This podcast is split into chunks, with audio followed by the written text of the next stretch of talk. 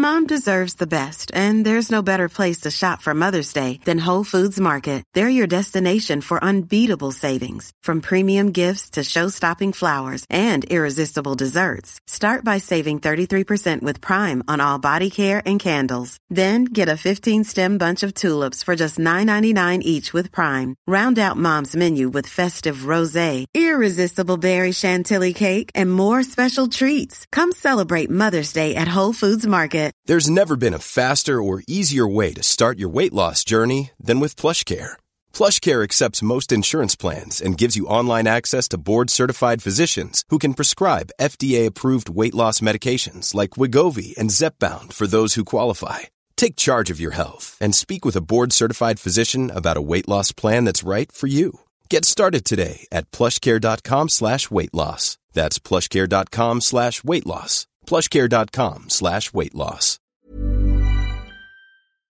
This episode is sponsored by BetterHelp. I feel like I'm constantly reminding myself that we are all carrying around different stressors, big and small. But when we keep them bottled up, it can start to affect us negatively. And naturally, that can start to affect everything else around us too. Therapy can be a safe place to get things off your chest and figure out how to work through whatever is weighing you down. I know that therapy isn't for everyone, but it definitely has benefited me in the past with learning how to sit with my feelings, set boundaries with people, and I don't know, learn how to function with a little less shame. But if you are thinking of starting therapy and access has been hard for you, maybe BetterHelp is the right fit. It's entirely online and designed to be convenient. You can get it off your chest with BetterHelp. Visit betterhelp.com slash make your bed today to get 10% off your first month. That's betterhelp, H-E-L-P dot com slash make your bed. Good morning, sunshine. Welcome to another day of the Make Your Damn Bed podcast. For the last two days, we've been talking about the badass revolutionary Angela Davis. And I wanted to go through some of her impact that's been represented by pop culture over the years. And I'm not going to talk about everything, but I found a list of quite a few references to her in the popular discourse. So I figured why not list those here in case you wanted to check any out for yourselves. But even if you don't choose to seek out these resources, it's still really fascinating to see just how popular she was. In the early 70s, the Rolling Stones, as well as John Lennon and Yoko Ono, recorded songs about her. The Rolling Stones named their song Sweet Black Angel, and Yoko Ono and John Lennon named theirs Angela. In 1977, the great Vonetta McGee portrayed a watered down version of her in a little seen prison drama called Brothers, and Davis's niece, Eisa, wrote and performed a critically acclaimed autobiographical play, Angela's Mixtape, which I actually remember coming out in 2009 and it was basically about having this radical star as her aunt. A Longhouse Jailhouse interview with Davis was the highlight of a 2011 documentary, The Black Power Mixtape, 1967 to 1975. And a year later, the director, Shola Lynch's Free Angela and All Political Prisoners, which was executive produced by Jay Z, Will Smith, Jada Pinkett Smith, and James Lassiter. and that film premiered at the Toronto International Film Festival. And a lot of that content commemorates, celebrates, and maybe exaggerates and fetishizes the brief electric period in Angela Davis's life in the 70s. But that's not where her work has stopped. Angela Davis is 80 years old, but she remains a vital presence in the world of academia, political discourse, and young activists. She still lectures at major universities, advises young activists personally, like the Dream Defenders, a group founded in 2012 after the murder of Trayvon Martin. For most of the last 30 so years, she has worked as a public intellectual, teaching at the University of California, Santa Cruz, and other universities. But if you look back at Angela Davis's political history and what she advocates for, she is consistently on the right side of it. She loudly spoke out against the war on terror after 9 11. She blamed the destruction in New Orleans caused by Hurricane Katrina in 2005 on structural racism. And she spoke at Occupy Wall Street rallies in Philadelphia and New York in 2011.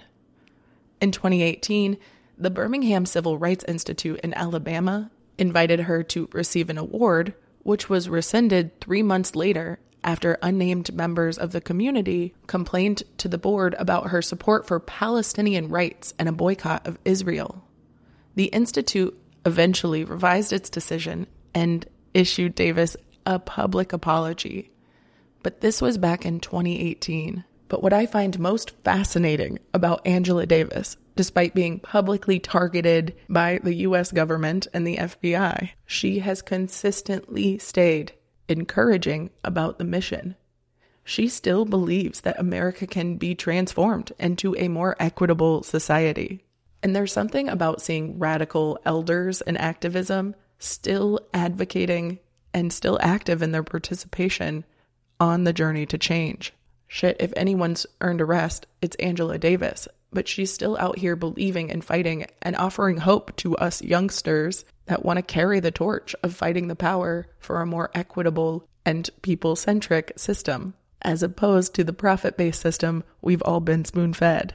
But this quote from the New York Times article, I want to read directly because I found it to be really fascinating. She said, For a long time, I felt somewhat intimidated. I felt that there was no way that I, as an individual, could actually live up to the expectations incorporated in that image. There came a point when I realized I didn't have to.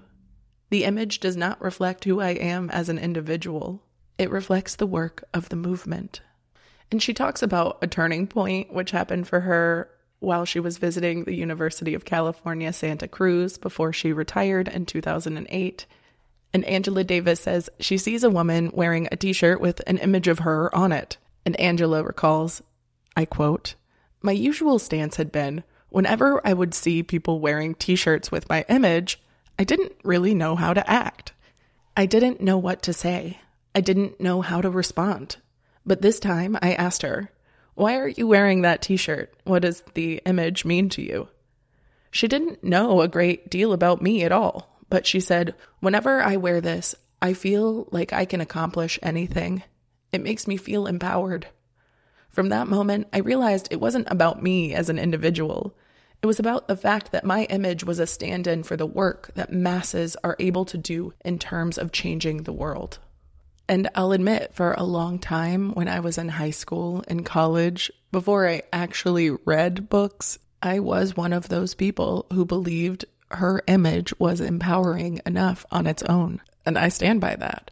It really genuinely is. Because the government labeling you FBI's most wanted terrorist, yet still your reputation remains intact, that's some badassery if I've ever seen it. But the more I dig into her work, the more I read about her, the more I understand her lectures and passion for equity, it only seems to reinforce that image of empowerment and strength and revolution. In 1981, Davis published Women, Race, and Class, inspired both by her time in jail and a case that she worked on involving Joan Little in 1974, which I highly encourage you looking into if you can. But throughout all of Angela's work championing cases of unfairly incarcerated black men and women, she says of writing Women, Race, and Class.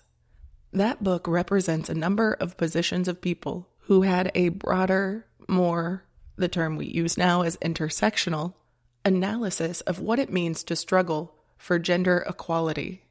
She says, At the time that I wrote it, I was interested in pointing out that gender did not have to be seen in competition with race, that women's issues did not belong to middle class white women. In many ways, that research was about uncovering the contributions of women who were completely marginalized by histories of the women's movement, especially black women, but also Latino women and working class women everywhere. And for many contemporary African American activists, race has been a blind spot for white feminists and the feminist movement at large. The second wave feminism of the 70s was, much like the first wave of feminism, the suffrage movement in the late 19th and 20th centuries, was driven by white women seeking equality with men in terms of opportunity, legal protection, and control of their bodies. But the numerous issues of inequality facing working class and poor black women, in addition to destroying the sexualization of black men as threats to white women, it had never been very vital to the mainstream feminist agenda before Davis identified intersectionality. And though today we understand that intersectionality exists and that you can experience privileges because of your gender, your gender identity, your race, your wealth, your status and class in society, which means you can experience a lack of privilege in those things, may feel really obvious now. But that is thanks to revolutionaries like Angela Davis putting intersectionality into the forefront of the discourse and conversation. And that's what makes her so incredibly powerful to me. She takes concepts that we deem as radical at first, but once she uncovers them and puts a label on it, we start to realize it was already woven into the fabric of our existence. She just called out the stitches. And if you can't tell, I love the woman. But I love you too. I hope you have a wonderful rest of your day, and I'll talk to you tomorrow while you make your damn bed. Bye, beautiful. Planning for your next trip? Elevate your travel style with Quince. Quince has all the jet setting essentials you'll want for your next getaway, like European linen, premium luggage options, buttery soft Italian leather bags, and so much more. And is all priced at 50 to 80% less than similar brands. Plus, Quince only works with factories that use safe and ethical manufacturing practices. Pack your bags with high-quality essentials you'll be wearing for vacations to come with Quince. Go to quince.com/pack for free shipping and 365-day returns. Ever catch yourself eating the same flavorless dinner 3 days in a row, dreaming of something better? Well, HelloFresh is your guilt-free dream come true, baby. It's me, Keke Palmer. Let's wake up those taste buds with hot, juicy pecan crusted chicken or garlic butter shrimp scampi. Mm. Hello Fresh. Stop dreaming of all the delicious possibilities and dig in at HelloFresh.com. Let's get this dinner party started. Planning for your next trip? Elevate your travel style with Quince. Quince has all the jet setting essentials you'll want for your next getaway, like European linen premium luggage options, buttery soft Italian leather bags, and so much more. And is all priced at 50 to 80% less than similar brands. Plus, Quince only works with factories that use safe and ethical manufacturing practices. Pack your bags with high-quality essentials you'll be wearing for vacations to come with Quince. Go to quince.com/pack for free shipping and 365-day returns.